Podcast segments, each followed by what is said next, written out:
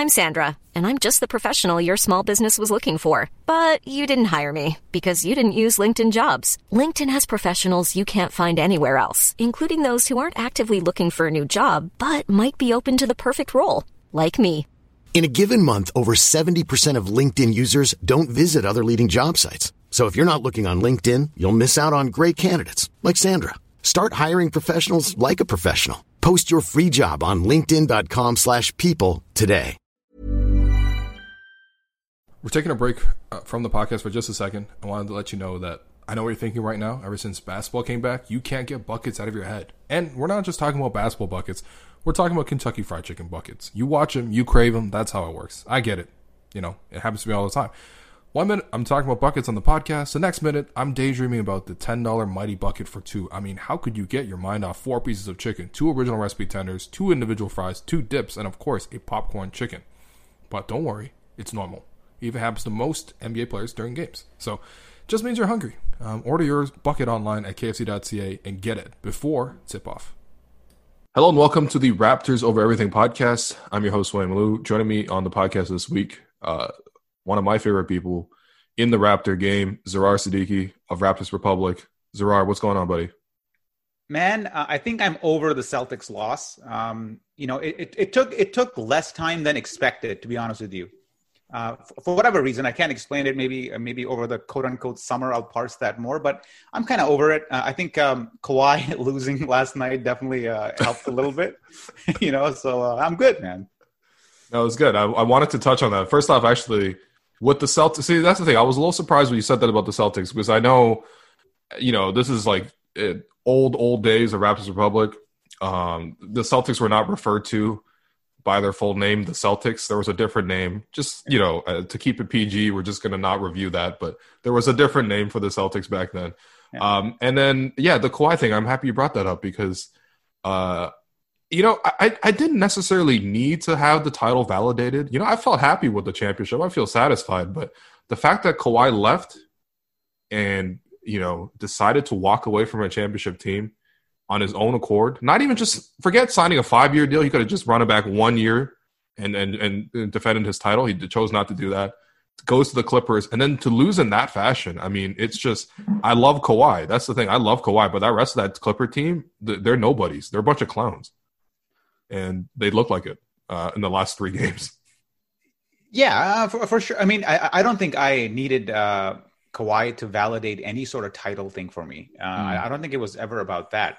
Uh, I think it was just it, it was more about hopefully he realizes how dumb he was in making his decision. Mm. Right from a basketball perspective, this home stuff, whatever. I mean, I don't know. I don't know where the soft stuff goes, but just from a pure basketball perspective, I, I hope he realizes that in the East he could have walked to the NBA Finals, walked to it. Yep. Uh, and and I think the Boston series kind of showed that how easy it is to actually come out of the East this year. Mm-hmm. Uh, it, with Kawhi, there's no doubt about it. So I, I'm, I'm hoping that that exit kind of makes him look, makes him reflect a little bit on what he, the opportunity of, to returning to the finals that he gave up. Not so much that he left Toronto and all that, but it's just that maybe he has a little bit of self reflection on there. Mm. And, and, I 100% agree with you, man. Uh, I, I, think the rest of the Clippers team is is basically trashed, and, I, and I've never been a uh, Doc Rivers fan, so uh, it's uh, it, it, it, it, there's a, there's a lot of Schadenfreude there. Yeah, the, to to become the first coach to blow three three one leads is an amazing stat. I don't think anyone else will even get into a position to.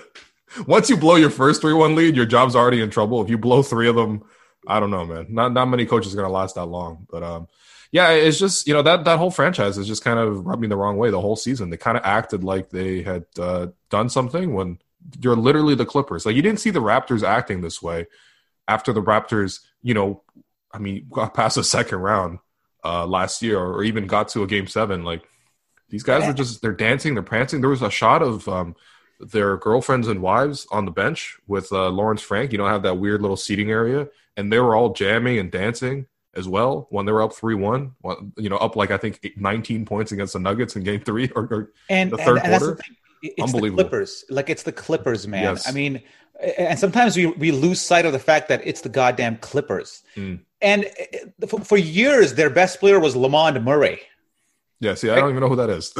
he, he got traded to the Raptors. In uh, Lamond Murray got traded to the Raptors as I think support for I don't know some some Babcock era deal, and he was supposed he was going to be our like scorer to support Bosh, and he ended oh up play, playing like uh like I don't know half a season or whatever.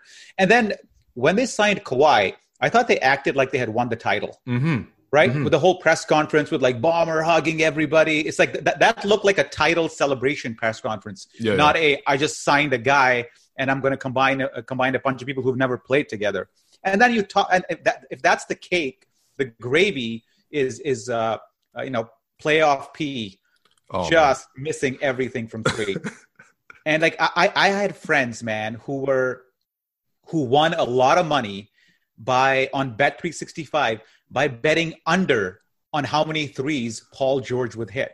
Ooh. Because even even betting companies were overestimating his ability to play. And I know a couple of people who made a killing just by going field goals made under on Paul George, and th- that was. Yeah, I mean, look, you know, you you you probably played basketball for a long time in your life. Um, you probably shot a fair number of baseline jumpers. It's not easy. There's no backboard. Have you ever hit the side of a backboard on a baseline jumper before? It feels like I that's have, physically have, difficult. I have, I have, I have. I'm not gonna lie, I have. I many times, many times. With uh, all right. Well, at least uh, you know, you know, Kawhi didn't uh, leave a championship team to play with uh with yeah. you on the RR squad. Um, but enough about the Clippers and Kawhi. Look, listen, you know, it could have been a you, you, they could have ran it back. He chose not to. It is what it is. Raptors uh, end up losing in seven, just like Kawhi did in the second round. So, you know, that's something to reflect on. But there is actually a couple of things I want to get to in terms of news items for this week because um, surprisingly busy news week. So, it, just in the first three days of this week alone, you have first off Nick Nurse receiving a contract extension to, um, you know, further his coaching career with the Raptors. He had one more year left on his deal uh, after the three year deal he signed following Dwane Casey's uh, exit. And yeah, I mean, what are your thoughts on Nick Nurse getting this extension? I mean, did we have any other option? No, of course not. I mean, so so so there you go. I mean, the, the worst thing you can do is have a coach or a- any player with the threat of job security looming over their head. Mm. Because if you have that, then that takes away from your day to day performance. It's like it's no different than an employee in a, in a company that you might work for. Like if they don't know they're going to be here in a couple of months, well, you know, their state of mind isn't going to be right. So giving a uh, an extension and peace of mind and some stability to a person, and it's not just about the money or the, the length of the deal. It's also like he has a family, and you want to make mm-hmm. sure like your kids are going to the same schools over the next three years. So once you factor that in, and if you look at how much a coach makes relative to everything else, it's you, you have to do it because you're also developing a good relationship with, with, with the guy, right? Mm-hmm. And he, he's doing work for Canada basketball, so yep. so he, he definitely has invested long term in the country and and the I'd say the worst thing you can do is kind of be like uh, have a half measure on your side. I think you got to go all in on this one. And frankly, it doesn't even cost that much, right? So mm-hmm. the, the it's, it's, not like it counts against the cap or anything like that. So it's it's this is a, a no brainer to me. Yeah, um, and on top of all that, he just he deserved it. You know, he. I mean, the craziest stat that I saw was that he already has more playoff wins than any other Raptor coach. Like yeah. Dwane Casey was leading this team to the to the playoffs. I mean, Dwane know. Casey was leading this team to the first round uh, of the playoffs. That's where he was leading them over and over again. It's hard. It's hard to rack up a lot of wins if you just go to the first yeah. round. Um, it also shows how little success he had in that first round. Yeah, um, that Wizard series is still the darkest I've ever been as a Raptor fan. Um, that, that, that was man. That, game that was. after game three, I had to take a, a bus, a Greyhound bus. No, a go a go bus. Normally, I would uh I was traveling from Hamilton to Toronto for work that year because I was still in school. And normally I would catch the last like bus that goes direct from Hamilton to Toronto. That's like 40 minutes. But that game ended really late and I had to work late. So and then I had to take the, the bus that stops at every single stop in between. So it took like two hours. Yeah. That was one of the worst nights I've ever had as a Raptor fan. Just after uh, game three, I, I, remember after game three, uh, the, the, three nothing. Uh, we were down three nothing in that series, and I think mm. Blake, who used to write for RR at the time, uh, he I think he had a bit on CTV News. Oh right? no. Yeah, like to analyze like game four, right? And I remember him and I talking at the time. We're like, "Hey man, what are you going to talk about on this TV? What are you going to like give them hope?" He's like, "The fuck? What am I going to? What am I going to say here?" Right? And I remember that that that clip of Blake trying to add a level of positivity on CTV News, but just you could you could see the the you know the pain inside him just uh-huh. reflect uh-huh. on the TV, even though you know, like he was trying to be positive there. So that that's my memory of that series. And of course, uh, uh, you know, Bradley Beal running circles around DeMar DeRozan. Yeah. Jesus. No, I mean the best was and, when and, and that's what and that's what this series looked like a little bit, man. After game two, Yeah, I know. just replace Brad But- Beal and John Wall with uh, with Tatum and Brown. That's the mental toughness, though. That's the difference. That's the maturity in Kyle. I mean, I think Kyle's also just improved as a player, straight up. But that's just, just the, the difference. And I think also this is why you build teams that play, you know, better on defense. Like this is why you prioritize defense because defense will always keep you in the series. Like the Raptors were absolute garbage in Game Seven. Like the, the 18 turnovers for like 30 something points for the Celtics. That's why the Celtics won. It's not because you know the Celtics were like dominant uh, offensive or anything like that. Yeah. But even still, the Celtics didn't have a single made basket for the last five minutes of Game Seven, and the Raptors had you know a couple inches for Norman Powell gets the ball on the backboard. That's a tie game. So Yeah, it, it, this is an entire series decided by a possession, right? The Mhm. seven games ultimately were decided by a possession, Mhm. and you can point to so many things that could have gone, you know, the Raptors' way in uh, in game two. Game two is the one that really hurts, to be honest with you, man. That Yeah. that's the one that really Smart. stings. Yeah, yeah. uh, you know, you know, uh, there's a Celtics um, uh, friend of mine, and uh, he goes to me, "Yeah, it took you like, uh, you know, a, a last second buzzer beater uh, to like to, to stay in the series." And I'm like, "Dude, those things happen in basketball. How often has Marcus Smart hit five straight threes within a span of four minutes? Yeah. Never. Like, Yeah. so I mean, it's uh, eh, but but game two hurts because there was no reason to put out that lineup at the start of the fourth at the time. Uh, it, it, it, this is not hindsight talking. Even at the time, it looked like a really, really dumb decision to come out with that lineup, and we paid the price. So, so the game seven doesn't really bug me too much, like Norm's miss layup or block layup. It's game two that that really stinks. Um, on while we're on the subject of Nurse, what do you what do you think about Nurse's performance, coaching wise, against Stevens? Because obviously Stevens, I, I really respect him. I think he's one of the best tacticians in the NBA. How do you think Nurse fared um, compared to one of the best? Well, I'll say over a seven game series, uh, you know, you will have probably exhausted all your strategies and shown pretty much every single card to the other coach. And, and, and it goes both ways, right? Yeah. And I found that, and, and I made a little video about this one too, and I highlighted some plays uh, specifically with Jayson Tatum as the uh, ball handler, where by game six or seven, they knew exactly how to beat our zone. Mm-hmm. So the box, so the box, so overdoing the box and one in game seven and in game six, I, I thought was a was did not work out for Nurse because Tatum. Basically, what they did was they wanted the VanVleet on uh, Tatum matchup Mhm. because Tatum is taller than VanVleet. As soon as they have that, Tatum is also quicker than him. So at this point, you have a guy who's quicker than you. Uh, sorry, Tatum is quicker than VanVleet. He, he's got the ball in his hands. He can shoot over him. He can drive, and most importantly, he can pass over him. Right? He can pass very easily over a six-one, whatever Fred is, Yeah. and that that ability of Jayson Tatum to pass over Fred VanVleet, I thought was a killer. And that's what they use to kill any sort of zone, like triangle and two, box and one, whatever it is, a zone defense at the end of the day, right? And and I, and I thought Nurse did not have a response to that. At the same time, what are you going to do at that point? Because the Celtics have shown they can beat you man, they can beat you zone, uh, and and it's it's almost like we were running out of options. And going back to my earlier point, in a series decided by a by a possession, you know, I, I you know, what, what are you, what are you going to say about Nurse? I, I think he did okay. Uh, besides the substitution, some of some of his subs were pretty questionable. I thought he should have played Matt Thomas more. Uh, that that was a mistake because every time Mm-hmm. He had a good shift in Game Seven. I don't know why he didn't play the second half. he, he he didn't play beyond the first quarter. I think right. He he, he came something into like the that, yeah. some in the first quarter. He came in, and then in that first quarter, if you notice, the Celtics always have to stick a man on Matt Thomas. They respect his outside shooting. They they, Yeah. they know he's a specialist. They stick to him, and what that does is it takes away one guy who can cheat off Mhm. right? So you have one guy who's stuck to Matt Thomas, and he there's one less guy trying to slap the ball from Kyle Lowry. There's one less guy trying to trap Fred VanVleet. So I thought I'm surprised he didn't see that success from Thomas, like like the impact of Thomas in the game, not necessarily from a scoring perspective, but how the how it changed the how it shaped the Celtics defense. I thought he should have extended that, and uh, I'm surprised he never did because he's a guy who tries to who, who likes to try different things, and that experiment worked, but he still didn't go back to it. Well, I mean, I think you know one thing you saw in the series is you know he did try different things defensively and stuff like that, which I think at this point you kind of expect from Nurse now. That's his like signature move, right? Um, but he does try different things with kind of the same guys. He does pretty much only trust the core seven, and honestly, at times he didn't really trust Norm either. Um, maybe a little bit too much trust in Marc and a little bit too little trust in Serge. Um, and then really, I mean, just the rest of the bench, he just didn't trust them at all. Which I mean, honestly, I can't blame them that much for it. I think the Celtics are just executing at a high level.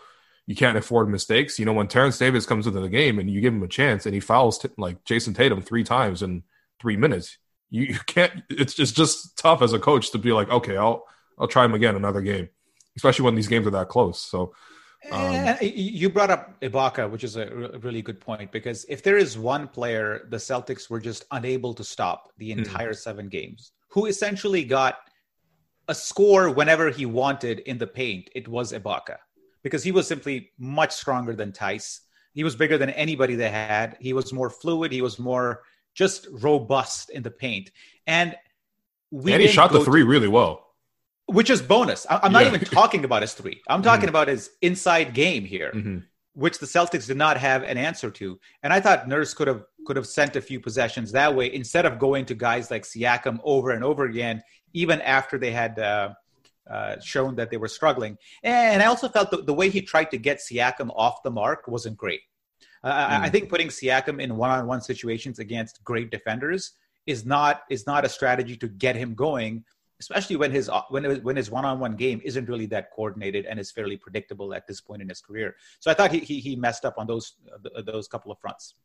Yeah, but I mean, look, listen. Obviously, you know, I, I think on, based on just the guys that did end up showing up, right? When you look at a with, with Pascal, we'll talk about Pascal plenty. Um, but you know, with when your best guy struggles like that, um, to even have a position to have a chance to win that game seven, a pretty good chance to win that game seven is it's still a pretty good coaching job. So I, I think you know, I'm um, congrats to Nurse on the extension, well deserved. Um, curious to see what the terms are on that in terms of years and amount.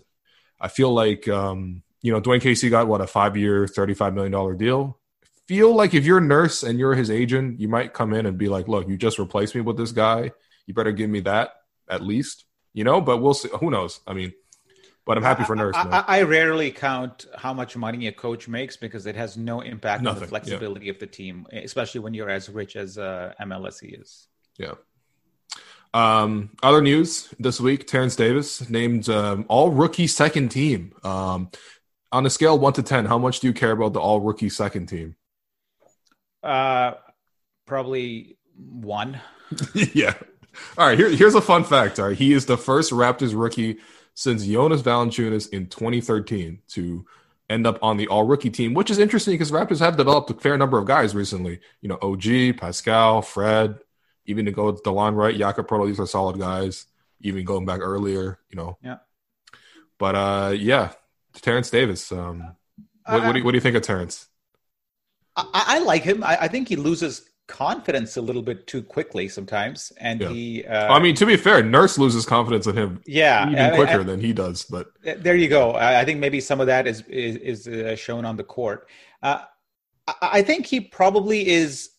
Uh, I think he's very good at attacking gaps in the defense. I think his mm. first step is very good.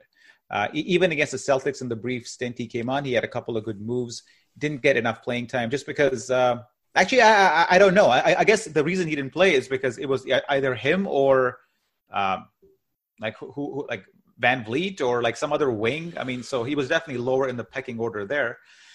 But but I mean, he's fine, man. I, I, I don't expect him to be a regular like you know rotation player.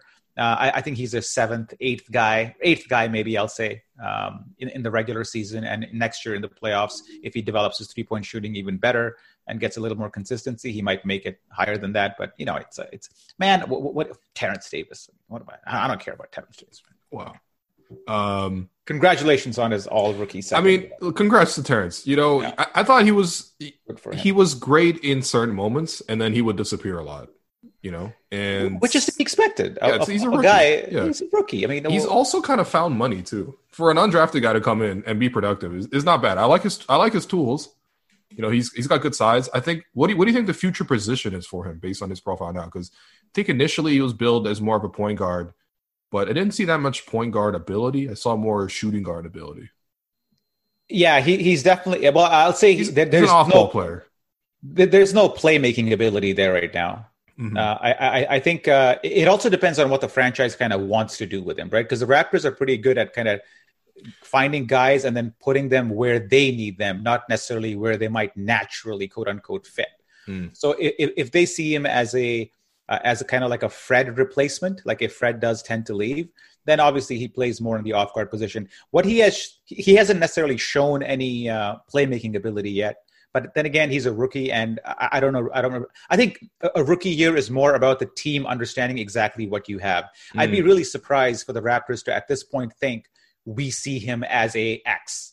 Mm. They're probably still kind of evaluating his game and see what attributes he possesses, so that they're so that they're they're able to make a judgment on where he fits. I think it's a it's, it's a bit too early for him.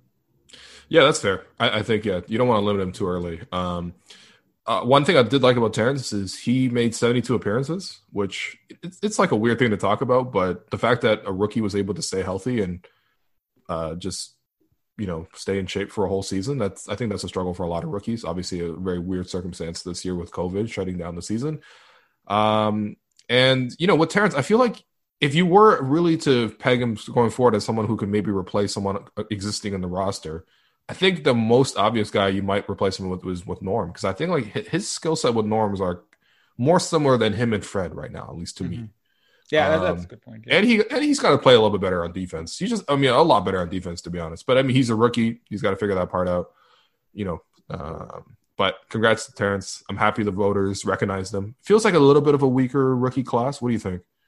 Didn't really seem. Oh, like, for sure. There's not, yeah. there's not much there, but but I think he'd be I think he'd be happy about the second team. I think he was really disappointed on not making the All Star game, whatever they have. Right, for, for, for right. I think that I think he was genuinely pissed off about that, and I think he had a right to be because at the time he was playing really well, and for some reason I think he just got snubbed. It, mm. It's just one of those things of like coaches or whoever votes for that stuff, not just not seeing him enough because at that time he for sure deserved that uh, that that place on All Star Weekend. Yeah, well, this is this is similar to the. Uh you know the Hall of Fame voting sometimes where you know, if, if for example, if Kyle Lowry was Croatian, I was talking to someone about this yesterday. If Kyle Lowry was Croatian. There's no doubt he's a Hall of Famer. Um, Kyle Lowry's a Hall of Famer, man. He's already a Hall of Famer already. Yeah. But you know, if if if you know, there would be absolutely zero doubt if he was Croatian or just basically not American. Um, and it's kind of the same deal with the rookie um the rookie game because it's instead of rookies and sophomores, it's just world versus uh, USA. What's so, up with you and Croatians? No, no, nothing against Croatians, man. Lovely country. You know, I don't want any beef with any uh, Balkan country ever. So I learned that lesson already. But um, yeah, no, I mean, it's just, it's just my, that's my point. It's he's, he's American. It's a little harder to get into that game. Uh, and then the last news item uh, happened earlier today on Wednesday afternoon. Pascal Siakam made the All NBA team, and not just the All NBA team, the second team, uh, which is a little bit surprising. I thought he'd make the All NBA team. I thought he deserved to. I would have personally had him third team but uh, he makes the second team. To be honest, very close between him, Butler, and Tatum. We're just talking about a matter of like three or four votes separating the three of them. So very easily, um, Pascal could have made the third team instead. Uh, but second team All NBA for Pascal. This means the Raptors now have to pay him slightly more. There's a clause in his contract that sees him getting paid an additional two percent uh, above what he was already, originally going to get in his max contract it's you know fairly marginal, although it is still a lot of money in the long run. Um, first off, congrats to Pascal. I think you know he. I mean, up until where this vote was decided, which this vote was for all the games that happened before the shutdown, so none of the eight seeding games, none of the playoffs, and up until that point, Pascal was playing like an All NBA player. So I'm happy for Pascal. Um, yeah, well, maybe we can use this as a jumping off point to talk about Pascal and sort of what he's done. Because obviously, the guy that showed up after the, the, you know the COVID shutdown was not an All NBA player. But you know, yeah. What do, what do you think about this? I mean, uh, so I, I, don't know the logistical reasons why he wasn't able to pick up a basketball in four months. Something about a visa and and blah blah blah. I don't know. I, I, just thought that if you're you know a wealthy NBA player playing for a wealthy NBA franchise, you're going to find a gym and get some shots up. I don't know. Maybe, maybe mm-hmm. I'm being simplistic about that. So I, I never understood that. Uh, and maybe you can tell me why that that wasn't the case because I haven't done my research on this. I, I, mean, I don't really know either. I've, I've tried to look into it. I mean, you know, he lives in a condo uh, and I think maybe COVID restrictions were stricter here in Canada. Like for example, even Matt Thomas, when he was in Toronto for the start of like the first two months of COVID, he didn't shoot. at all, and it was weird for him. And then he ended up driving to Wisconsin, where his family lives, and when he got there, he started training. Yeah. So I, I don't know if that's the situation. And it's not like, you know, like for example, you know, Kyle has a house, you know, in Philly, and you know, there's like two courts in his backyard and stuff like that. You know, it's not like that. He lives in a condo. And it's weird to me because he is a pretty hardworking guy. The one thing you can't really knock Pascal for is his work ethic. This guy is really hardworking. So you would have thought that it's not like he would have just said, "Oh wow, all yeah. right, no basketball, fine. I'm not shooting the basketball." This is not like Shaq saying, "I'm going to recover on work time." Got hurt on work time. I'm going to recover on work time. You know, no, I, so I was more I, going with this. I don't understand, to be honest, why he didn't. I was more going with this on the like, what did what did the franchise do to get him ready? Right? I mean, maybe could they have done something different so so yeah. that you, you don't enter the critical part of the season with your best player cold, or, or maybe they, they, didn't think it was going to be a big deal.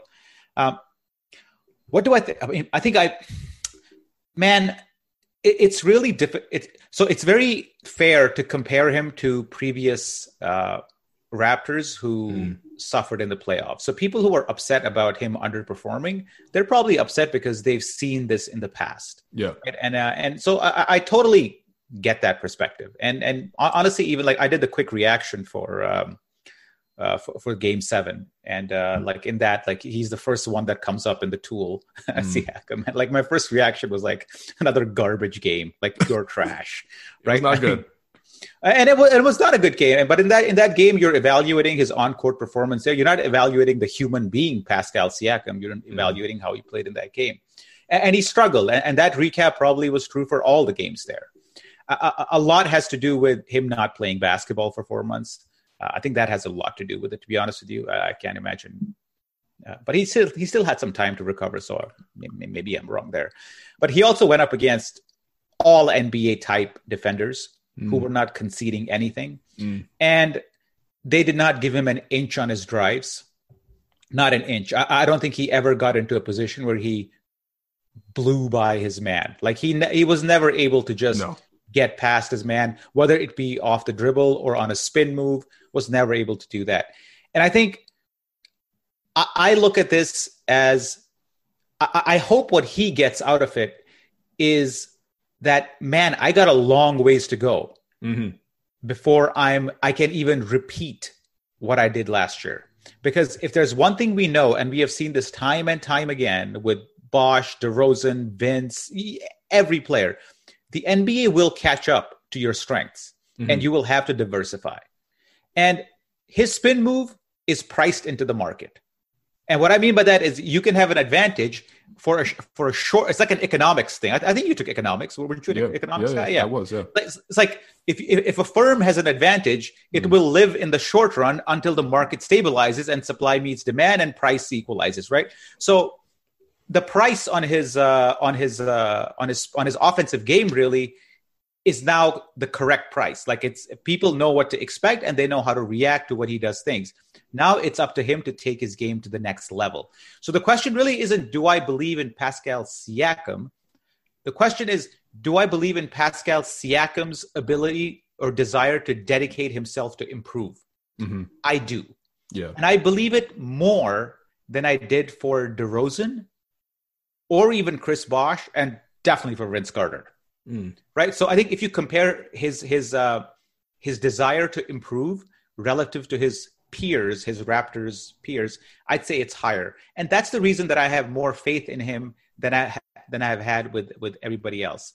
And, and this has been a shock to his system as well because, like, look look at his NBA journey. He comes in, you know, amazing as a rookie, that gets Kawhi, dominates offensively, doesn't see a double team ever, right? And everything's going good, good, good, good, good. And suddenly this happens to you. Like mm. it, it is a shock to your system. Course, like you're like, absolutely. what the hell happened? Like I thought I was amazing, and now this happened to me. So, and, and I think he has that that ability to reflect on and, and reflect deeply and go, what, what, do I need to do better? And I think, and I and I think he he will do that. So uh, I, I, know I've been a little harsh on some of the quick reaction, but uh, you know, but that, that's just that, that's just our. I mean, th- I mean that is. I mean, it is also just a reflection of sort of how it played. Like viscerally, emotionally watching some of this stuff is just. It was a little jarring. It was a little shocking to see him come up short in some of these opportunities because the Celtics kind of moved away from start of the series. I thought they double teamed showed extra bodies, you know, help on the rim. It's pretty standard stuff. And by the end, it was single coverage. And and and, and that really just shows you what he was doing because there was no need to commit yeah. a second defender. Yeah. There was no need to cheat off Fred to maybe swipe into the post and maybe he kicks it out to Fred for a three. None of that, all that stuff went away. The thing with uh, you know Pascal that I, you know you brought up the sort of the Demar comparisons, you know the the, the Bosh comparisons. You know, obviously Demar was also a really hardworking guy, famously, but I felt like Demar sort of had a bit of a um, stubbornness and sort of um, bad habits sort of uh, developed earlier on. He had a very clear idea of what he wanted to do what kind of role he wanted, and then he got better within that role. He got better at mid-range shooting. He got better at handling the ball so he can get to more mid-range shots. He got better at getting to the basket. But he was also kind of inflexible in the sense that he only wanted to do that that idea. He was hardworking, but he hard worked hard towards that one goal. Whereas with Pascal, he's because he did start basketball later on, it does still feel like he's a just opened to different opportunities as a player. We've seen him the way he played this year, very different from the way he played last year, and which was very different from the way he played the year before that. And then B, I don't really see bad habits in Pascal that he's unwilling to give up. I do see bad habits in the sense that sometimes he forces drives that aren't there. You know, he'll he'll leave the ball exposed and he'll get a stripped, stuff like that. There are bad habits to clean up by, by for sure, but I don't see tunnel vision. I don't see an unwillingness to play defense. I don't see a rigidity in terms of how he wants to play uh, and only wanting to play one style. And yeah, I, I just think that right now his skill set is not refined enough, right? I mean, all the stuff that he struggled with was skill stuff, like dribbling at the defense, shooting the ball. These are, you know, things that are to do with skill set. And whether that's because he didn't play for a long time or anything like that, or because he's early in his development or whatever, but I think it's just he needs to refine the, the, the handle. He needs to refine the jumper, and yeah, and I think also just get more reps as a number one guy because I felt like as the year went on this year, he sort of played more of a number. He started as a number one option and then regressed back to a number two option as the yeah. year went on.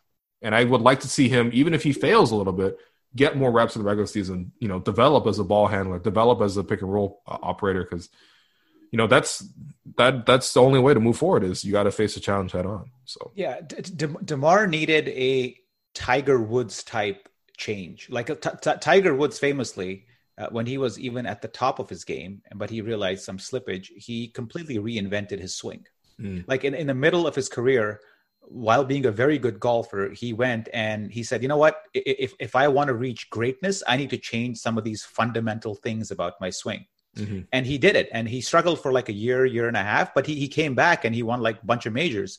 But that required him to do, he had to almost take. That's a humility in that. Yeah. There's like a, he took, he took like three steps back to go six steps forward.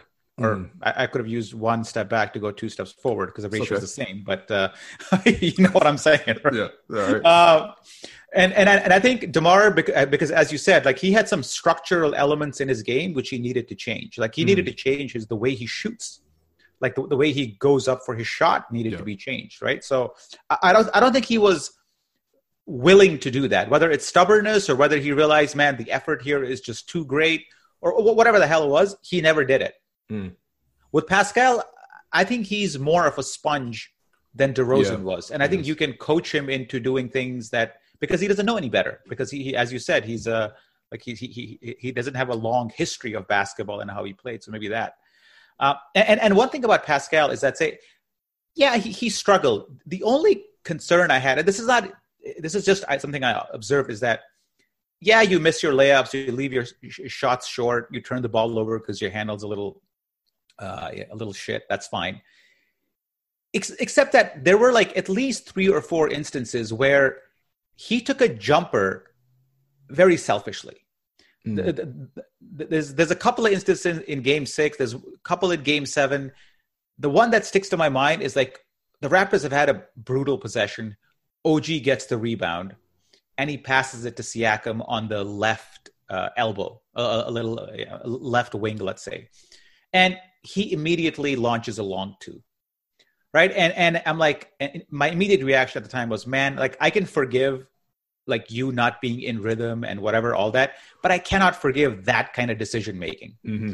and and maybe that's just immaturity or whatever it is but that's an aspect of his game that i would never want to see again is take long twos and bail an already advantageous defense out even more. Yeah, I mean, there's a difference between um, being aggressive with your shot and then taking the exact shot the defense wants you to take. And the Celtics were, for the most part, willing to give him that. And I, I oh, get it. Uh, I get it from his perspective too, because I think he. I mean, he what he shot four of thirty-two from three-point range. So wow. honestly, forget the extra point. Just step inside, shoot the mid-range jumper.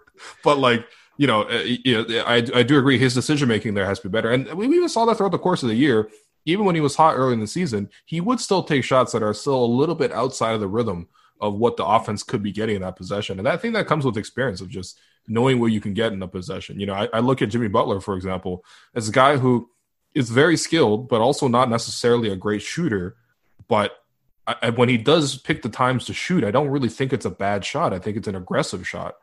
And for Pascal, I think it's just finding that balance um, and, and, and, I can forgive that shot in the regular season because, frankly, that's what the regular season's for. Yeah, like yeah. it's there to prepare for the playoffs. By the way, I hope I hope they shorten the regular season in general going forward mm. uh, because it's just too long of a practice session. Uh, so I, I, can forgive it in, in, in, the regular season. It's just that in those instances, I was just like, oh man, that's that really hurts. And again, in a series decided by a possession man, like those things count. Yeah. Um, but congrats, Pascal, on the All NBA team. Oh yeah, yeah, yeah. sorry, job, we ripped, sorry, we ripped you apart, man. You Are we ripping him? I, I, no, no, yeah. no, no, not at all. And that's the thing. Pascal wouldn't even think of it as ripping because he's a guy who's very receptive to these things. You know what I mean? Maybe not from us because who who the fuck are we? But like, you know, like I'm sure when the coaches go over this stuff with him, you know, he's a guy who's willing to be coached, and I think he will take this opportunity to improve. Yeah, and, and all, all these people like coming to like Pascal's quote defense, like buddy, he doesn't need your defense. Like uh, you don't need to be all outraged and offended and, and, and all these things that uh, that people are criticizing Pascal Siakam's game. Mm. It's it's he, he's fine, man. He's fine. Well, people got mad at uh at uh, Seerat Sohi, uh, friend of the podcast, uh, Yahoo Sports reporter, for asking Pascal a follow up question where Pascal had said earlier in the interview, you know, I feel responsible that I let my team down, and then Seerat asked, "How do you how does it feel to let your team down? And people were getting on her for it. Which no, you know, that, that's a you, that's you a great could, question. You could phrase the question, question, differently, what to a little be more a little softer and more approachable, but within the conversation, that's totally reasonable to ask. Have and, you ever and, seen like older interviews with baseball managers and hockey coaches or even NBA guys? Like like it's it's a direct line of questioning. Mm. Right. And I think there's something entertaining, truthful, and and honest about you know, interviewing a coach or a player in a, in a perfectly blunt way after the game. Mm. I don't think I don't think it's a slight on anybody. Uh, you know, uh, like right now we're like you know if you're following the news, like you know, Bob Woodward had the whole book come out about Trump and all that, and uh, and you know he's doing a lot of interviews and and Republicans are doing a lot of interviews, and a lot of the questioning is very blunt. Mm-hmm. Forget about the fact that they evade the question and all that, but I find that the questioning around I'm just giving an American politics example, is very blunt. It's like, hey, you did X. Like you don't skirt around the issue, you go directly to the point. And I think it makes for good debate and back and forth. Also makes for good TV. And mm-hmm. frankly, these professionals, these they're well tuned enough to know how to respond, and they don't need your outrage on a social media platform. Like it's you're you're, you're wasting your breath. Mm. Yeah, you're wasting your typing, whatever. Um, yeah, well, people people love the engagement. Um, okay, so OG Anunoby, let's let's move on. OG, so OG, I, I would say on the whole, he was more of a positive development from the Celtics series. You know, didn't necessarily significantly outperform his role, but did his role really well. Which in a series where the Celtics are really tough defensively, a lot of guys struggled in their role. So for OG to be good in his role and fulfill it is is a positive development. You just made a video about OG Anunoby's development, which I'll link. Um, two in in the information section of this podcast. Um, you know, what did you see from OG's series against the Celtics? There's it feels like there's things that he did well, but also things that he can clearly improve, especially on the offensive end.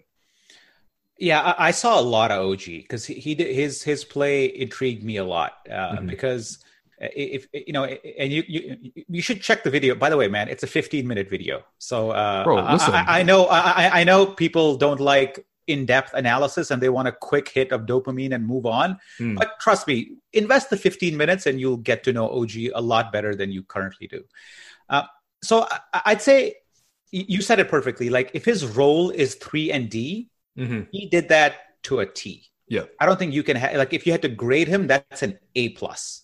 It, it really is. So, mm-hmm. so I think you said it perfectly. That of all the players that were supposed to do their role, he did his role the best. That's that's a really succinct way of uh, of summarizing summarizing his uh, playoffs. Uh, what the question really is uh, what what is our expectation of OG in the long term? If our expectation of OG is a three and D guy, then man, job done. He'll continue to get better at that, and there's nothing to worry about. Sign him to a freaking 15 year contract as a three and D player, whatever. Mm. If you expect him to go and become like an all star type player, uh, an all star caliber player, he certainly has a lot of uh, a lot of work to do. He he has a good mid range jumper, mm-hmm. but he doesn't use it enough. He doesn't know how to set that jumper up enough. Mm. So whenever he go gets into positions of trouble or the defense crowds him, he doesn't know how to create enough space so he can use that jumper that he already knows. So I, I think something similar to like a a step back or a pull up jumper is something that he definitely needs much like Siakam, his spin move is also very predictable. It's not as predictable as Siakam's. Well, no one expects it right now because he's only yeah. spun like eight times in his career, but people are going to pick up on that eventually if he keeps very quickly. Yeah. Very and just like they did with Siakam, by next midseason next year, if not our start of the season, people will pick up on the fact that when he drives, he will spin just one way. So he needs to do that, and th- that's where he needs to diversify. And for some weird reason, his finishing is kind of poor. His awareness is a little bad. Like yes. you point out in the video, he sometimes he'll take three dribbles when you only had room for one, and then yeah. all of a sudden you're crowded by two guys. He goes up a lot in traffic, which is fine because he is strong and he's athletic, but a lot of that is if you have better awareness to be able to re- read the situation better, you can finish better. It's not like Kyle Lowry is a better finisher than Pascal, but he has way better awareness around the rim than Pascal does. Same it's almost like you know sometimes when like somebody's like staring staring at you from the back, you can feel it, mm, even though yeah. there's no physical contact. You can still like for whatever whatever energy is there, you can feel it. Yeah, yeah. The great players always have that. Like they know where the defense is and they know how much room they have to operate. Because as you said, everybody knows how to finish. Everybody knows how to make a layup right? Mm-hmm. It's a question of given enough space, you'll make the layup. The question often becomes, do you know how much space you have? And I find OG doesn't know that. So mm-hmm. he so he makes moves that that that that take him towards the defense rather mm-hmm. than away from it. Or sometimes he's, he he over fakes or he over dribbles. So he's definitely got to clean that up. And the question that I ask myself is that is that instinct or is that is that something that just comes with experience? And it's probably a bit of both. Yeah. Um, so, so that's something he's got to clean up. He's also not a great passer. He's a a, a very weak passer. Certainly, he can, like even when when I looked at his Boston series, and again, that's against a very good defense. There were instances where he drove and in the middle of the of the drive realized that oh my god i don't have a path to the rim maybe i should pass and his pickouts were very poor like like he didn't know how much weight to put on the ball. He didn't know who to look for. But then again, that goes back to that. I think that is more. That's more experience. I think. Because if, if, so, if yeah. you if you've never run a pick and roll in your life, and all of a sudden a third defender rotates to you in the middle of the floor, yeah. and you got to make that read, you gotta you gotta know where your guys are and, and have experience. And th- that's something I know he's working on. Because if you, if you watch like practice and stuff like that, like he he will. There are drills that they end up doing, pick and roll drills and stuff like that, are specifically designed to make the read to wherever the cross court pass is, mm-hmm. and that I think is there. But I, I, I also do agree with you though. Like it, it's not like OG's making that much play happen for other people. Like I think his best pass is probably dropping inside in a little shovel pass to the whoever's in the dunker spot, like Serge or Pascal or Marc or whoever. Aside from that, though, yeah, he's not really going to be a big playmaker, which I don't know. He's not really unwill. He's not unwilling to to pass either. It's just well, his role isn't to create right now. I, That's I guess, true. He never has the ball. Even that's the thing. Exactly. So, so, so part of the thing is for next year might be how much do you want to, uh, you know, give creation responsibility to OG, or how much do you tell him, hey, OG, you know, like you know, part of just instead of just shooting it every time or just looking for the swing pass, maybe drive and look for this guy. Like, how many plays do you have structured into your offense where it's a passing play for OG. And I'm not obviously it's not going to be a large large share of it, but how much of that is factored into Nick Nurse's offense next year? Because that will speak to how much improvement he makes next year. Uh, because right now, I think whatever assignment, like if, if you treat treat him as a student, whatever assignment we have given him, he's gotten A pluses on. Yeah, it, it's his stretch assignments that he's falling a little short on. Uh, and, and, and but I think he, I just love his demeanor, man. Me I think too. he's a really yeah. serious, serious guy, and I think you need that uh, to be to be a great player. Um, yeah, and I think you know, yes, he's already pretty great in his role in terms of what he currently is doing, but you got to give him a little bit more, just development wise. Not even necessarily to improve your team, but you need to know what you can, what you have with him, right? Because you have a potential contract extension coming up. We'll see if OG signs it or not, or what the Raptors approach that with. There's a whole cap strategy of whether you want to sign the guy early or wait and then keep your salary number low, whatever, right? Who, who knows? But, um, you know, but before you do sign up to any sort of contract, though, you should have a better sense of what he can do and what he can, where he can develop. And I actually do think after this season, you know, there should be more of a role for OG offensively. Maybe if he really struggles at it, you pull back. But you know, I'd like to see something. You know, I'd like to see him running one or two pick and rolls a game just to get the reps, just to get a feel, put the ball on the floor a little bit more because he can do it. And when he does catch people with the spin move, it looks great. Mm. It's rare when OG looks graceful on, on offense, but when he does look graceful, he does look pretty great because he is six foot eight. He is strong as hell. Yeah, and uh, and his and his jumper is really. I trust the jumper now. That's the thing. The biggest thing coming in as a rookie was a he needs to be healthy off the ACL, but b he needs to hit the jumper consistently, and he's I I, I trust him. Would you say yeah. he was like forty one percent on catch and shoot threes now? Like, yeah, damn good yeah. rate, you know, that, uh, on threes in general. So he's a yeah. I, I'm not I'm not worried about OG in the slightest, man. I, mm. I, think he will improve next year as well, and there's there's nothing to worry about there. Like if you you talked about his contract, I mean, I, I would even if you have to pay 10% more to get him to an extra deal, so to mm. an extra couple of years, I would do it because I think his next contract will be one of those contracts where you're like, man, I wish we should have offered him more because he looks like a steal at this point, kind of like what we do with Norm and Fred. Mm-hmm. I think yep. he's in that realm of player where you may want to gamble on, on, that side with him. Yeah, the Raptors have been pretty damn good at signing the uh, the rookie extension players. The only miss they've ever had is uh, in recent years is the the Bargnani deal, which some people yeah. I remember arguing was a was a steal for Bryan Colangelo, but it was not. It was well. If, it mean, got us Kawhi inadvertently, you so you know, there you go. Something good came out of it. Yeah. Um, okay, two more questions on the roster before we go. Uh, first, uh, what do you do at the center position? So there's a report out there. Marc might go back to Spain. Uh, he's 35 years old. Looked pretty washed up offensively in that series, if not entirely washed up. Uh, he had to shave his entire head to hit one three, which is never a good sign.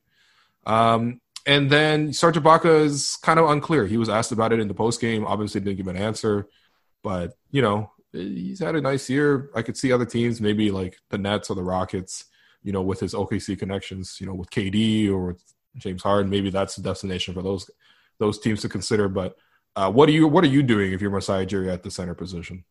Well, uh, certainly Gasol can't be brought back in a starting capacity. Hmm. Uh, I, I, think if he has any value, it's more as a vet on the bench.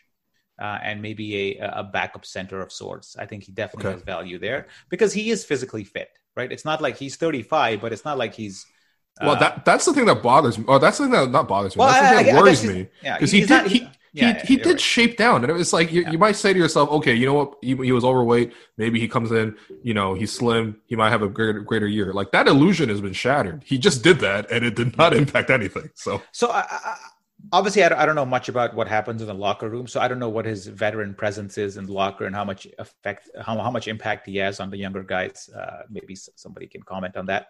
Uh, but I, I think. He, situationally, he's a good guy to have on the bench. Like if it's between him and like I don't know, name, I don't know, name some center or whatever. I would take Gasol if he's willing to come back in a, in a reduced capacity and at the mm-hmm. right money. I don't think it's a hard no to Gasol by any means. It's only a hard no from a starting capacity. If he's starting center next year, you know, I, am worried. Yeah. With regards to Ibaka, man, I like Ibaka. Yeah. I, I I would bring Ibaka back because the guy is uh, i think he gets along with his teammates really well i think yep. he's he's vocal uh, he on the court he's amazing with like we saw his three point shooting he's always fit Uh, you know, his inside game is pretty strong. I, I, don't know what more you would want from a from a guy coming off the bench. And also, he never complains. Mm-hmm. He never complains about starting, bench, all that stuff.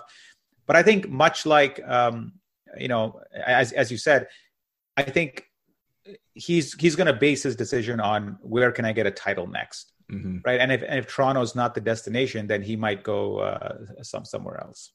Well, I mean that's the thing, and it's also a question of money too. Because I don't think I want to overpay Marc or Serge. I think if the price is too high, you just have to walk away from these guys. But if it's reasonable, I know some people are worried because you know everything's about Giannis in 2021. There's this this pipe dream, but uh, I want to keep the asset if if it's possible. If it's if the contract is so lucrative that it's no longer an asset, then you let him walk. It is what it is, right? But um, if Serge wants to come back on a cheaper deal, like you know, I don't know, man, 15, 16 million dollars a year, because like that, that sounds low, but that's what centers are getting. Like JV got 16 million as an extension and maybe you could say JV's not as good as Serge or JV's better than Serge. They're pretty comparable players, effective wise. They're different players, and JV's younger.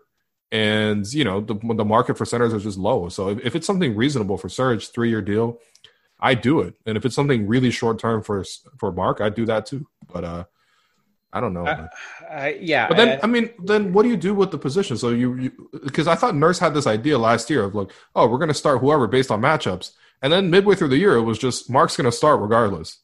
And you know, if you because if you look at the Celtics series, that was a matchup thing, right? Like Serge should have started some of those games, or at least played maybe looks 48 minutes. Maybe he plays 30 minutes and Marc plays 18. You know, and and that didn't really end up happening.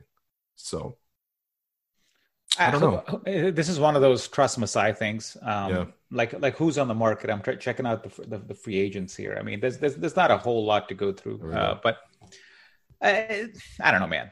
What, what do you want me to do? Just guess on who the rapper should like? If you no, no, me, no. I just, do, I just want, we, you, I just want your thoughts on the players, man. Do, do, do we bring back Serge? I'd say absolutely, yeah. Okay, you, all right.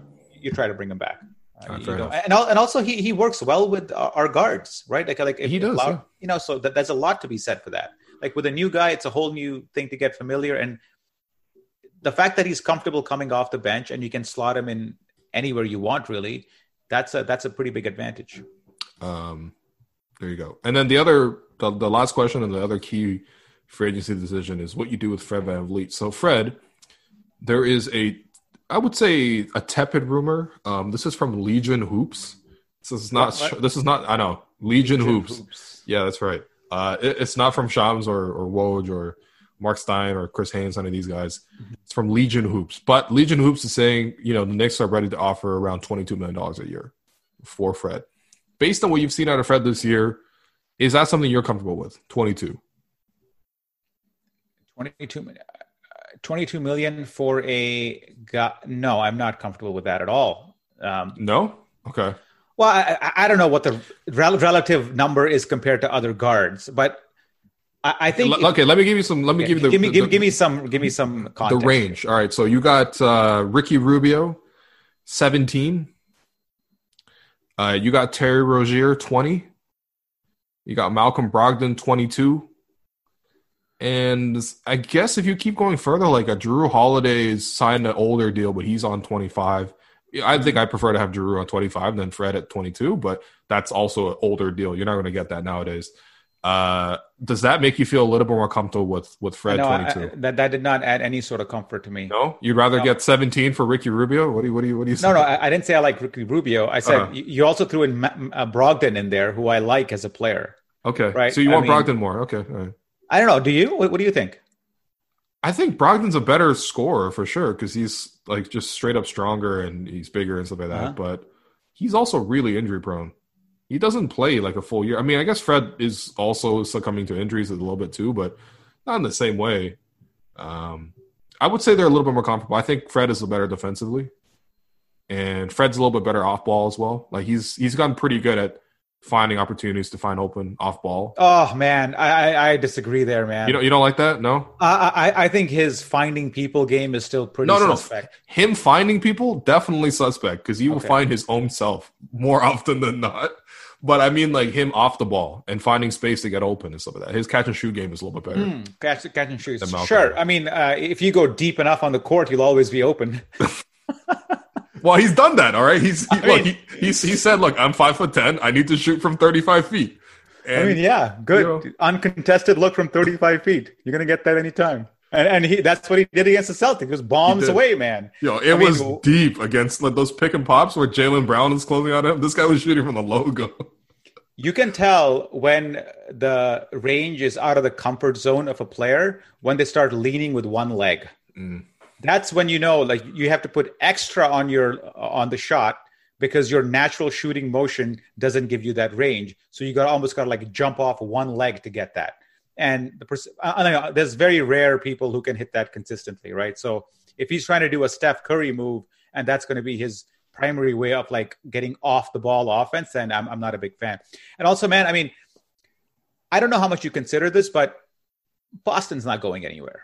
Yeah, right. That's true. I mean, they're they're staying exactly where they are. They got the young guys. They're there for the next three, five years, whatever that window is. And you're going to have to go through them if you want to come back to the finals. And you got to ask yourself do you want to enter a situation where you have Jayson Tatum guarding Fred Van VanVleet, you know, throughout the series again? I don't know, man. Well, it, it, it, it just depends how you, because oftentimes, man, I, I don't know if the NBA is there yet, but at this point, you got to look at who are the teams in the East, which we know we have to beat in the playoffs, and then almost design your team to beat you know, you know these particular teams. This is but this here's the thing. This is one of the mistakes that the Sixers made because the Sixers looked at last offseason and were like, look, all we got to do is beat the Bucks. And they a they didn't get into the Bucks bracket, and b their team sucked. They just was were poorly designed.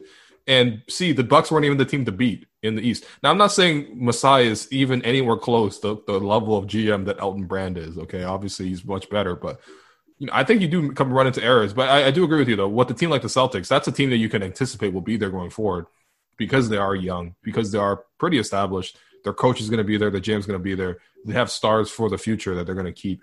I think in that matchup, I think I still feel comfortable with Fred guarding Kemba, but you know, at the same time, I do hear you with the size concerns. The thing with Fred is just, I, okay. So how much are you willing to? What's your walkaway number for Fred? Well, well, well. Hang on. It's not can Fred guard Kemba. Uh, it, it's a question of will Fred get killed by whoever's guarding him, which I thought he did in this series. Uh, Tatum being the main guy who I, who I thought exploited him pretty much at will. And you can't always expect Kemba, to, uh, even Kemba, man. I mean, Kemba got some pretty clean. Kemba can always get a clean look with. Yeah, he can. Number, right? The step back is disgusting. Not even, uh, yeah. not even fair there. I can't believe that we didn't redraft Kemba, so, man. So, so go, buddy. Uh, that was the year where Steve. We had freaking Jose Calderon, man. Why did you not draft Kemba? I don't understand. Uh. Steve Gennaro, who used uh, PhD Steve, who mm-hmm. used to do our draft draft coverage for Raptors Republic.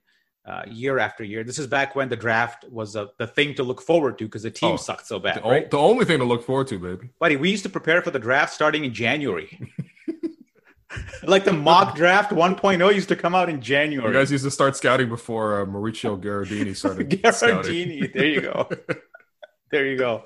So um, I remember that year, we, uh, him and I were having a, a pretty big debate mm. on Kemba Walker versus uh, Jonas Valanciunas, and uh, I, I, was very, very firmly on the Kemba side at the time. And JV turned out to be a fine pick and yeah, got totally. us whatever. Yeah. But but yeah, I, I was always a big Kemba fan. And by the way, uh, Will, do you think the mid-range game is returning to the NBA? I do. Yeah. Yeah, that's I really, good to see. I, I think it's more balanced now um, because I think there was an inefficiency, as you mentioned, with the the three pointer has now been priced in. People mm-hmm. are defending the three point line really, really well, and they're de- defending it strategically. And there are not as many inefficiencies to exploit. So your options are like the Houston Rockets, I'll shoot instead of exploiting the inefficiency, I'll create another inefficiency by shooting 60, which is just stupid, right? I, and it creates a basketball that I don't even want to watch. And the other option is okay, now that people are selling out to the three point line as much, how much can they guard the mid range? And I think A, a lot of teams aren't even equipped to guard the mid range anymore. Uh, and B, you know, especially when playoff defenses get really tough. I mean, the three the three point shot is something that you still absolutely need to have to space the floor. You can't just put five Tony Allens out there and expect to win, but you also do need someone who can get you a shot. You know, I thought we saw that last year with Kawhi. we we saw it the last series with Tatum, even with Kemba. Kemba at the end of a game was freaking lethal because he would just come from the right corner, come off a screen. You're chasing him, he crosses you up, and you're frozen for a second, and he gets like you know a meter of space to shoot his little mid range jumper, and it was money every time. And when you need a basket, those things really kill you. So, man, yeah. even announcers now, like like sometimes a guy fakes out, you know, he, he fakes a three and steps in for a jumper, mm-hmm. and the announcers are like, well, you see what he did there? Like he took a mid-range jumper. A mid-range jumper is something you take when you know somebody's running at you, and you just take a little dribble and you get that mid-range jumper. And I'm like, yeah, th- that yeah. that's exactly what a mid-range jumper is. I mean, look, you're not you're not like okay, I'm gonna no more like no more Arron Afflalo types, you know. Like oh, Demar is the last Arron Afflalo type where you just oh, yeah. give it to him in the mid post, he jab steps, and then he like shoots the mellow jumper or whatever. You're not doing that as much, but who, who, hey, who's oh, going to make more money this summer, Demar or Fred? Ah, that's a great question. Um, I actually think Demar might take the take the player option. To be honest, it's, it's still quite a bit of money to to, to be there, but um, how, how much is it? Is it like thirty? Is, is that what we gave him? Something like that, yeah. Yeah. Let me, let me look that up. But uh, that's a really good question. Um, you know, I think, it, it, uh, I think I think Demar ultimately makes a little bit more, but it's it's too close for the fact that Demar is still a better player than Fred. Uh, Demar has a twenty-eight million dollar player option. Yeah, uh, he's he's going to pick that up, man. Uh, unless he gets a really long-term deal, but I don't even see who can offer him um, a, a, a, that long of deal. Yeah. yeah. But I mean, the, the thing with Demar is, look, Demar had a really efficient year, and still a lot of teams are going to be looking at the situation being like, I can win with a Fred kind of player because Fred could do this, this, and this for my team. He can shoot threes. He can you know play off the ball. He can defend. You know, whereas with Demar, you if you sign Demar, you have to play Demar ball, and Demar ball doesn't win that much, and that's probably why. what what other shooting? Like, would you rather have you, Westbrook do, do, or Fred in the playoff series? Westbrook or Fred. oh my god! I'm, I, honestly, I'd rather have Fred. I'm serious because yeah, yeah. I, don't want to. I don't want to see my team doing the Russell Westbrook like oh, uh, you know, R- Rajon Rondo's brother looked at me differently and now I have to shoot five mid range jumpers and scream, "You got to double team me" when I'm down 30 points. I don't want to see that stuff. I'd rather see Fred. I don't care if he's missing layups, man. Fred, uh, Westbrook will miss layups too. The, the, other day, I was on this uh, on this Who's Take show that uh, we do, and uh, there was like a joke question: "Is like Russell Westbrook is a finish the tweet?" And the first thing that popped into my head was like, "Not a starting NBA point guard." Yeah. And and I was trying to be like funny or whatever, but there's an element of truth to that man. The way he runs a, a team is just destructive to the entire team. Mm-hmm. And I'm a and I don't have many NBA jerseys, but I do have a Russell Westbrook jersey because I loved him that much. Mm-hmm. Um, and and the when I, when I see him play now, it's like, fuck, man, like you're hurt, you're actively hurting the team with your decision making. Yeah. Uh, by the way, for DeRozan, how many shooting guards do you know that shoot less than twenty six percent and make $30 million from three. Yeah. I mean, Butler shot it really badly this year, but Butler can still shoot. We we're seeing it in the playoffs here. Hmm. Yeah, I don't know, man. I thought Not Dwyane many. Wade was. I thought Dwyane Wade was going to be the last one, and yeah. he probably was after Demar. Yeah, yeah. I mean, that's the thing though. But Demar is very useful. Like if someone could have Demar Derozan as a six man offensively, because he can really he's very sophisticated. He's very savvy with his moves. You know.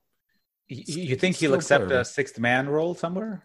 I mean, sometimes life makes decisions for you. You know. That could be one of those situations, unless he wants to keep playing like you know with the Spurs and miss the playoffs. He's gonna pull an AI. I'm a starter. yeah, where did he do that? Where is like Detroit, Detroit, or Memphis? Detroit, yeah. Yeah, that and was Memphis, real, real yeah. sad seeing him in Memphis, man. Yeah. That did not make any sense. I think uh, his uh, his uh, fund kicks in anytime now, right? The Reebok fund. Oh, that's right. Yeah, yeah, the one where thirty million dollars or whatever. Where he, would would you get some out of his uh, brokenness? I I just hope he gets uh, into a healthier space in general. You know, because you never want to see a legend like that. You know, like I want to see all my legends like Bill Russell. You know, just every year at the finals they wheel Boy. him out, hands out the trophy. He's on Twitter. You know, he looks pretty good for. If I look like that when I'm ninety eight years old, you know, whatever he is, you know, like that'd be great. So, Yeah, I, I think uh, 30 years from now, man, you'll be attending the sports conferences. They're gonna wheel you out like Bill No, Russell. man. Yeah, man. Here's William Lou, a legend. Oh shit! wow. All right. Um. Yeah, it's all right, man. Always, always, always love doing this. Uh, always love chatting with you, man. Um, you've been doing a lot of great work. Seriously, uh, I'd like, I'd like to plug it, uh, but I also want you to talk about it. You know, but I, for me personally, I've really enjoyed your your interview series. Uh, I always love that you're back on the podcasting airwaves. You know, uh, pe- for people who don't know, like longtime listeners, like Zarar gave me my start in podcasting because you had to do an MBA one year. And I was like, that's fine. I'll take over the podcast. And it launched a career. But you've been doing this interview series. You, um, I listened to one you interviewed Dave Hopla. Mhm. That was quite good. Um, so there's a lot of Raptor history there. He's also had an interesting career. And you're also making these videos now, in addition to the columns and stuff that people already know you for. Uh, these these YouTube breakdown videos on Raptors Republic. Uh, tell people about the, the interview and then also the video. Well, the, the interview series is a little bit uh, a little bit different because uh, it's not so much about um, uh, you know uh, the, the, what just happened that week. It's more about getting to know some people uh, a little bit more deeply and, and get some people who really have uh, experience and expertise on a subject matter and uh, to comment on it. Um, you know, like sometimes we you know like uh, we interview people who like who are maybe popular but necessarily don't have the the background whatever experience or education to comment on certain things and then we give them a, a pretty big voice. So I, I, thought are there people in um, you know in our uh, who are willing to come on and talk about things that they are an expert at? So i had dave hopla who was freaking amazing man. Like his uh like talking to him offline uh, like he gave me a bunch of shooting tips like on, on, on how to shoot. And i and i went to the park and i tried them all and it made complete sense man. Like a lot of what he says is is a little unorthodox but it but it does actually work. What, so for example what, like what, did he tell you? Like one of his things was like people always say be straight up when you go go for a shot. And he's like "I- i never teach nba players that. I always go lead with your shooting foot. So, so you should be like if you're a right-handed player you should be facing a little to the left of the rim So so your that your right hand is aligned with it Yeah. and uh, he really emphasized that point uh, because one of my favorite jump shooters was uh, Allan Houston uh, from Okay. the from the Detroit and uh, from, New York Knicks, and uh, his shot is actually considered unorthodox because he goes straight up, and he goes like if you're if you're like a you know a middling shooter, and if you're if you're struggling with your shot. The way to get better is not necessarily to emulate your best NBA player. The way to the way to get better is to actually do this little unorthodox thing because this will help you more and, and, and a bunch of things about the the shooting window, which he talks about. Uh, so there's that, and then with, when the when the Black Lives uh, Matter movement kicked off, I think I interviewed a couple of academics who had Yep. really researched the area. You know, you know, uh, believe George Dei. Uh, yeah, George Dei, U of T, yeah. George Dei, and uh, Edward Gama from uh, from U of T was there too. So I think they, they offered a voice which I think was missing at the time, and it was like a long interview. It was like an hour, full hour. Uh, so I try to give th- those voices. I'm trying to get uh, a couple of art, local Toronto artists to come on and talk about uh, Raptors because uh, some of their work is pretty beautiful. So I don't know. Stay tuned. It's it's not a weekly thing. Like I look forward to your once in interview with. Cardinal Offishall, man. oh my god. And then the videos, the videos. You're you're, Oh, you're, the hop- videos you're are nice, hopping in the. YouTube game, man.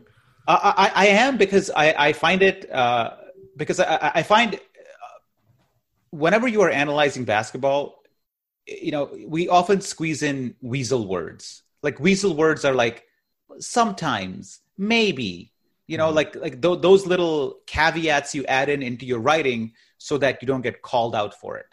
You know, the English language is full of those weasel words people Yeah. throw in there, like you know, perhaps, maybe, some, you know, Mhm. all these things. So I, I kind of wanted to get away from that and actually look at some actual basketball footage and give people some examples on what I mean. Like basically, when I'm not a good enough writer where I can convey everything I want to convey in words. So I thought video is a, is a good way to kind of overlay that with the words, and and I, and I think it's worked out, and, and I've gotten a lot of good feedback from it, and uh, people find it helpful. So uh, yeah, check out Raptors Republic's uh, YouTube channel. We're, we're trying to invest in it more.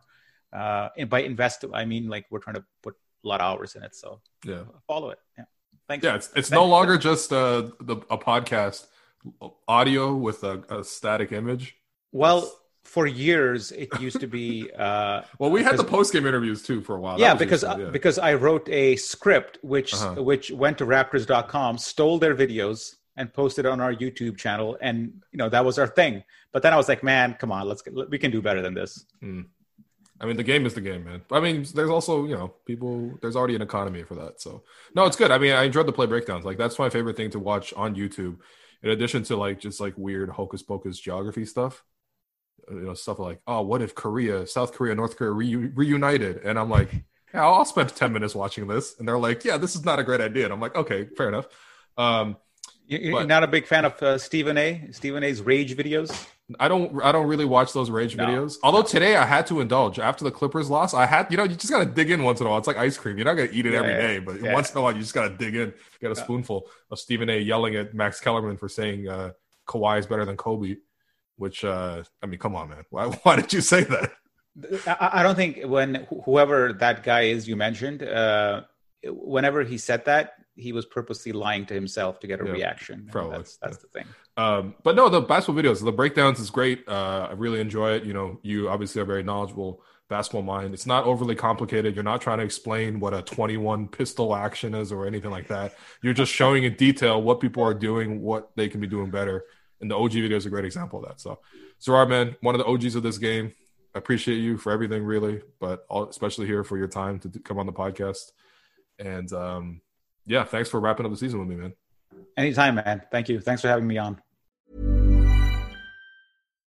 Millions of people have lost weight with personalized plans from Noom, like Evan, who can't stand salads and still lost 50 pounds.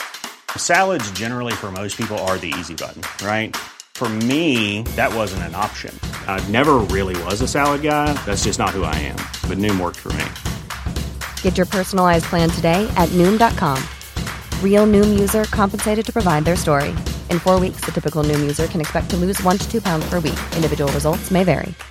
If you're looking for plump lips that last, you need to know about Juvederm lip fillers. With Juvederm Volbella XC and Juvederm Ultra XC, your lip look, whether it's subtle or bold, can last up to one full year with optimal treatment and no additional maintenance. Find a licensed specialist and see if it's right for you at juvederm.com today. That's J U V E D E R M.com. Add fullness to lips in adults over 21 with Juvederm Volbella XC or Juvederm Ultra XC. Do not use if you have severe allergies or a history of severe allergic reactions, or if you're you're allergic to lidocaine or the proteins used in Juvederm. Tell your doctor if you have a history of scarring or taking medicines that decrease the body's immune response or that can prolong bleeding. Common side effects include injection site redness, swelling, pain, tenderness, firmness, lumps, bumps, bruising, discoloration, or itching. As with all fillers, there's a rare risk of unintentional injection into a blood vessel, which can cause vision abnormalities, blindness, stroke, temporary scabs, or scarring. For full important safety information, visit juvederm.com.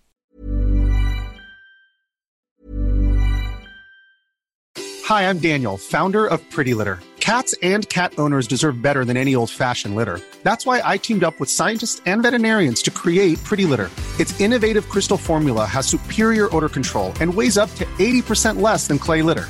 Pretty Litter even monitors health by changing colors to help detect early signs of potential illness. It's the world's smartest kitty litter. Go to prettylitter.com and use code ACAST for 20% off your first order and a free cat toy. Terms and conditions apply. See site for details.